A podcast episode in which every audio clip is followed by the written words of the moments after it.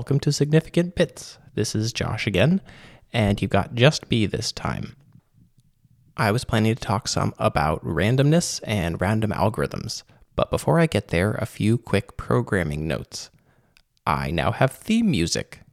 I was told in no uncertain terms that I needed theme music, so I went and dug around in some fairly old audio, sorry for the scratchiness, and found stuff that was out of copyright. This is a song called Little Bits by the Johnny Dodds Trio, and it seemed appropriate. If you have opinions about other things that I definitely must do, feel free to drop me a line. Second, to date, there have been two flavors of significant bits one an interview, and the other just me. I'm going to add a third one, which is a group of four of us talking about papers broadly in the computer science realm. And to make it easier to skip the ones that you aren't interested in, I'll be making the titles predictable. Things that are just me will be labeled IOTA.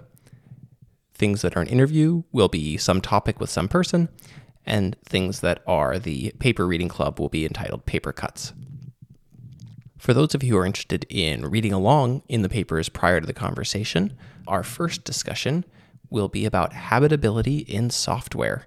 And I will put a link in the show notes. It's a pretty easy, pretty short seven page read. Before continuing on to the real content, I will give you a mini embarrassing bug. This story is about a bug in the Go compiler in the short circuit pass. What the short circuit pass does is not particularly material here. The key thing is it does operations on the control flow graph, which are things that you can make really pretty ASCII charts for. And early in the pandemic, I added a fairly uh, complex addition to the short circuit pass. And it was complicated code and I took the time to write out some very pretty charts in ASCII demonstrating what each of the things does and how they are manipulated. And the reviewer, Keith, was nervous. He said, You know, this is a lot of new code. How could be confident that all of this stuff is tested? And I said, Well, while I worked on it, I noticed that pretty much anytime I screwed anything up, something bad in the standard library tests would break. And all of this has quite good coverage in the standard library, so I'm pretty confident in it. And I put myself out there. I said, you know what, I'm really pretty sure that this is okay and we can move forward with it. And then, sure enough, we got a bug report that this new change caused the compiler to crash on some marginally obscure inputs. It wasn't a disaster, but the compiler shouldn't ever crash. And when I dug into it, it turned out that I had been deceived by all of my ASCII graphs. And the thing about pretty pictures you draw yourself is that the pictures contain lots of assumptions. For example, if there are nodes there, and there are two separate nodes in the graph, you assume that the two nodes are in fact separate in reality. But that might not be true. And in fact, in this case, I had made an assumption that two nodes were distinct because I drew them as distinct. The fix was pretty easy. I went through, graph by graph, chart by chart, found every implicit assumption that I could find in the chart, and added them as preconditions to the code. I simply made the code match the charts. The good news was that the charts were the interesting case, and the cases in which the charts didn't match were degenerate cases that didn't come up often in real code and were particularly interesting. Still, the moral of the story is if you're going to draw yourself a pretty picture, make sure that the pretty picture reflects reality. Okay, on to randomness. I love random algorithms, and I've been pondering why. And I think it's because of this entertaining tension where we try so hard to banish randomness as the foundation of programming. We want to make programs that are perfectly reproducible, that are reliable, that match the nice mathematical models of programming that some of us were taught in school. And yet, in the end, computers run in the real world, and the real world doesn't always behave the way it is supposed to. And sometimes this is a source of interest and delight, as with quantum programming. And sometimes, as with random bit flips on hard drives, this is a source of exasperation. And we've developed a bunch of tools to work around this. At the low level, we have error correcting codes, like we find in hard drives, like we find for packet loss. Some of these are error detection, some of these are error correction. But this is how we can send a video stream over UDP with the concomitant packet loss and still do fine. This includes DNS bit flips. So when you ask for google.com and somewhere on the wire, one of the bits in the ASCII representation of the E flips and it turns into Google. There's RAM flips. If you ever have ECC RAM, you'll be horrified to discover occasionally that your RAM is not entirely reliable. And we have tools to keep all of this randomness at bay. We also have higher level tools to keep the randomness at bay. For example, if you're running benchmarks and there's some random variation in how fast these things run because the world is complicated, we have BenchStat, at least in the Go world, to help us do statistical tests to determine whether, in fact, the change that we're seeing is real. And there's Chaos Monkey, the old Netflix tool that sniped servers at random, which enforced that the entire serving infrastructure was prepared to deal with random failures. If you fail often, fail early, fail repeatably, and recover fast, it's another higher level way of dealing with random failures in the world. And interestingly, being able to deal with random failures in the world is also a really good way to learn about the structure of the world. If you can reconstitute part of what has gone missing, you have to understand its structure to do that. And this is an idea that has been exploited quite a lot over the last 10 years plus of machine learning. The way that you train many large language models and audio models and the like is by teaching a system to reconstruct its input when you eliminate some of the inputs. And the only way to reliably get back the original input after throwing it away so you can't see it is to actually know enough about the world in order to recreate it which is one last interesting philosophical connection I'll draw before talking about specific random algorithms, which is there is, in some sense, two different kinds of randomness. There's ontological randomness, randomness that's there in the world. At the quantum level, this is pretty pronounced. And then there's epistemic randomness, things that look random because we can't actually tell what's going on, even though if we were to look at it at a different level of explanation, it might be perfectly clear. We simply don't know. Um, and there's an argument to be made that most of the randomness or apparent randomness that we deal with in the world is epistemic randomness. There's a perfectly good reason that we flipped a bit. We just don't know what it is, and we don't really care. We're happy having an epistemic recovery from that randomness. Anyway, so the exciting thing about random algorithms is that after having worked so incredibly hard to impose structure on the world, we then throw it away and generate our own source of epistemic randomness by using a pseudo random number generator, which is perfectly deterministic, and then use that randomness for some purpose. And the thing that makes pretty much all these algorithms tick is the idea that over some relevant distribution, most of the things that we might look at give the right answer. And so we don't need to try very hard to try to correctly track the exact right answer. We can just take any of them. So let's run down a list of some random algorithms. The very simplest, and perhaps my favorite, is random profiling. If you want to know what part of your long running program is slow, kill your program at random. In Go, you might send it a sig stop to force it to dump its stack traces, and then look what was running at the exact moment that you killed it. That's probably a thing worth making faster. Why does this work? Well, the things that are slow are at any given moment the things that are most likely to be running. It's the same deal with sitting in traffic. Most of the people in the world driving right now are sitting in traffic because when you're in traffic, you are driving for longer. If you're nervous about doing random profiling, do it twice or three times. You'll likely see the same thing showing up. And by the way, this doesn't just have to be programs.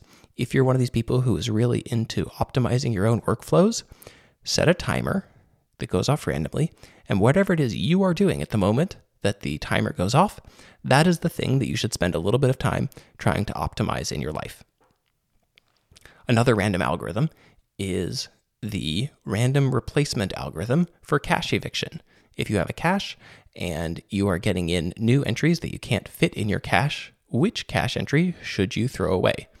You could always do LRU, least recently used, or LFU, least frequently used, or you can use fancy algorithms, including the newest one to take the cache replacement world by storm, which is Sieve. It's pretty cool. It's worth reading about if you're into these things.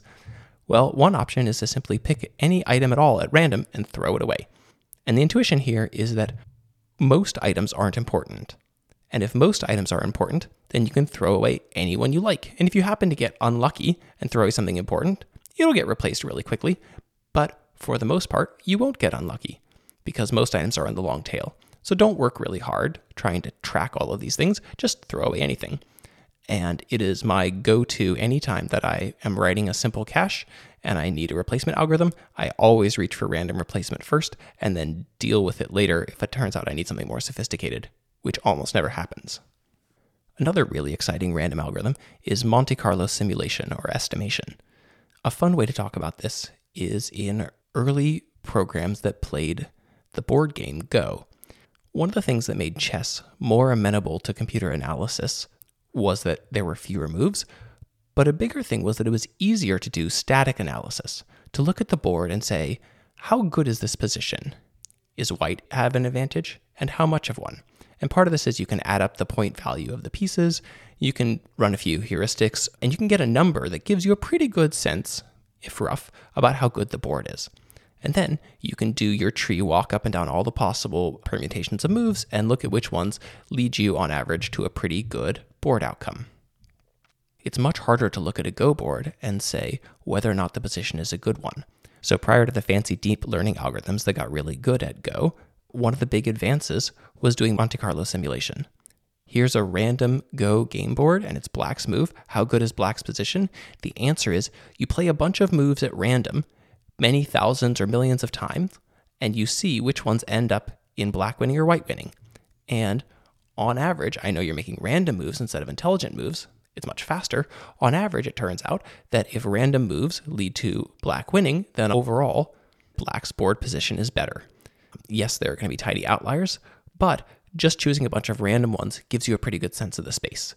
And this ability to do static estimation using more expensive but still cheap enough Monte Carlo simulation was a big step forward in machines playing Go. And again, Monte Carlo is one of these techniques that I reach for anytime I have a complicated thing to calculate.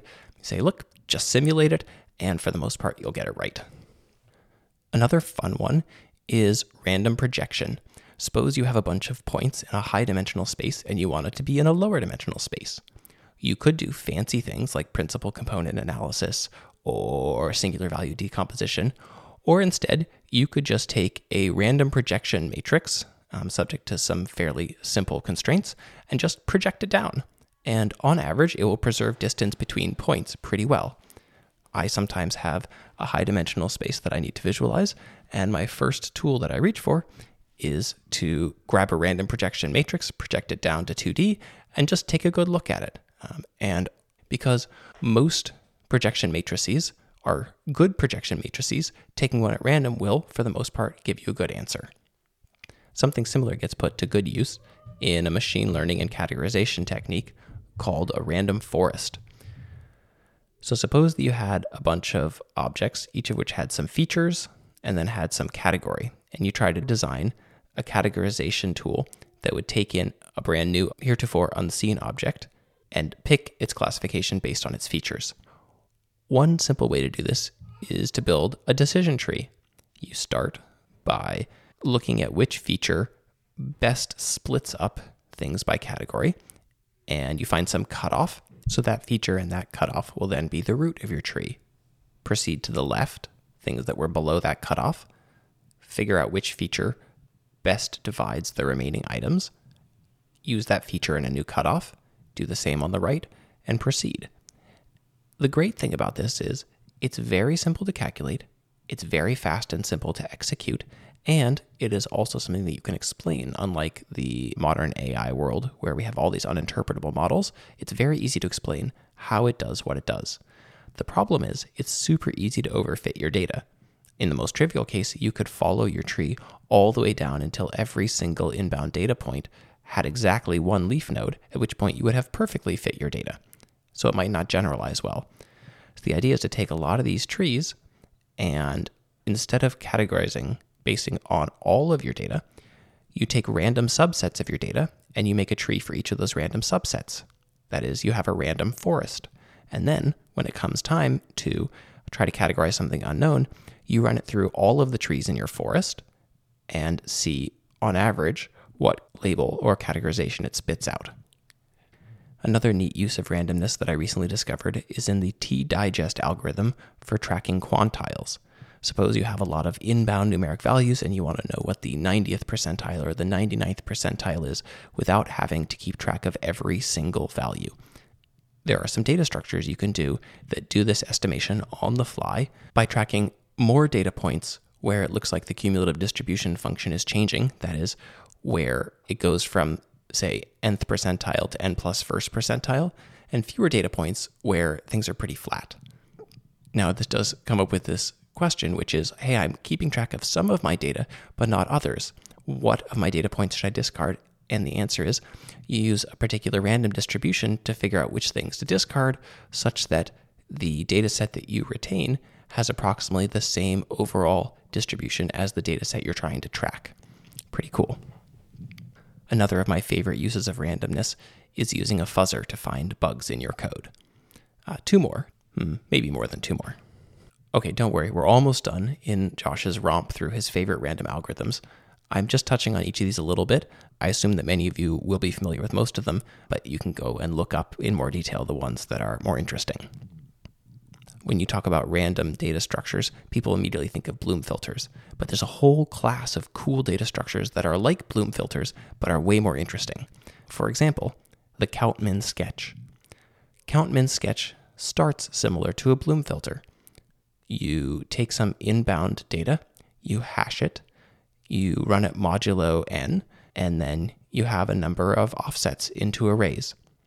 But instead of merely setting to one the bits in those arrays, you increment a count. And what you can do is to use this to answer the question Have I seen this object fewer than, say, four times? To answer that question, you take your object, you do your hashing, you look up all the numbers.